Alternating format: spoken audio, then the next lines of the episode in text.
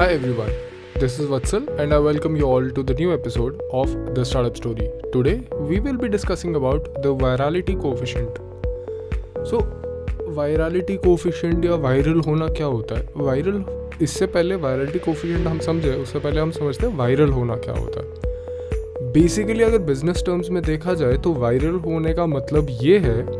कि आपने मार्केटिंग पे कम स्पेंड करके बहुत ज़्यादा रीच गेन की है सो so, अगर हम एक मैथमेटिकल इक्वेशन जॉट डाउन करें तो इससे हमें वायरलिटी कोफिशेंट मिलता है। लाइक like, अगर आपने कल्ट फिट ऐप का बारे में सुना होगा तो कल्ट फिट में क्या होता है कि अगर आपने अपने रेफरल कोड से अपने किसी फ्रेंड को ज्वाइन करवाया साइन अप करवाया तो आपको 15 डेज़ ऑफ़ फ्री सर्विस मिलती है। Since it is run digitally you can get the data on number of users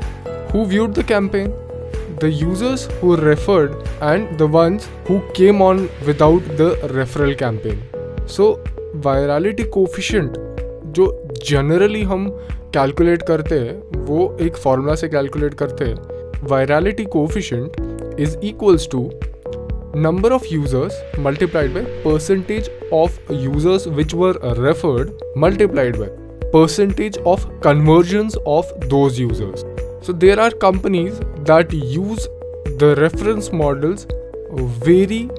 strategically and smartly. So, one of those companies is Tally. हाँ Tally एक accounting software है जिसकी हमने पहले भी बात कर रखी है तो Tally ने कुछ टाइम में ये फिगर आउट कर लिया कि जो अकाउंटेंट्स चार्टर्ड अकाउंटेंट्स है बेसिकली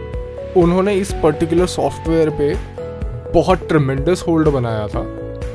जिससे कि अगर वो अपने बायर को, यानी कि अपने कस्टमर को अगर वो रेफर कर दे कि टैली यूज़ कर रहे हैं तो he would buy Tally so the company should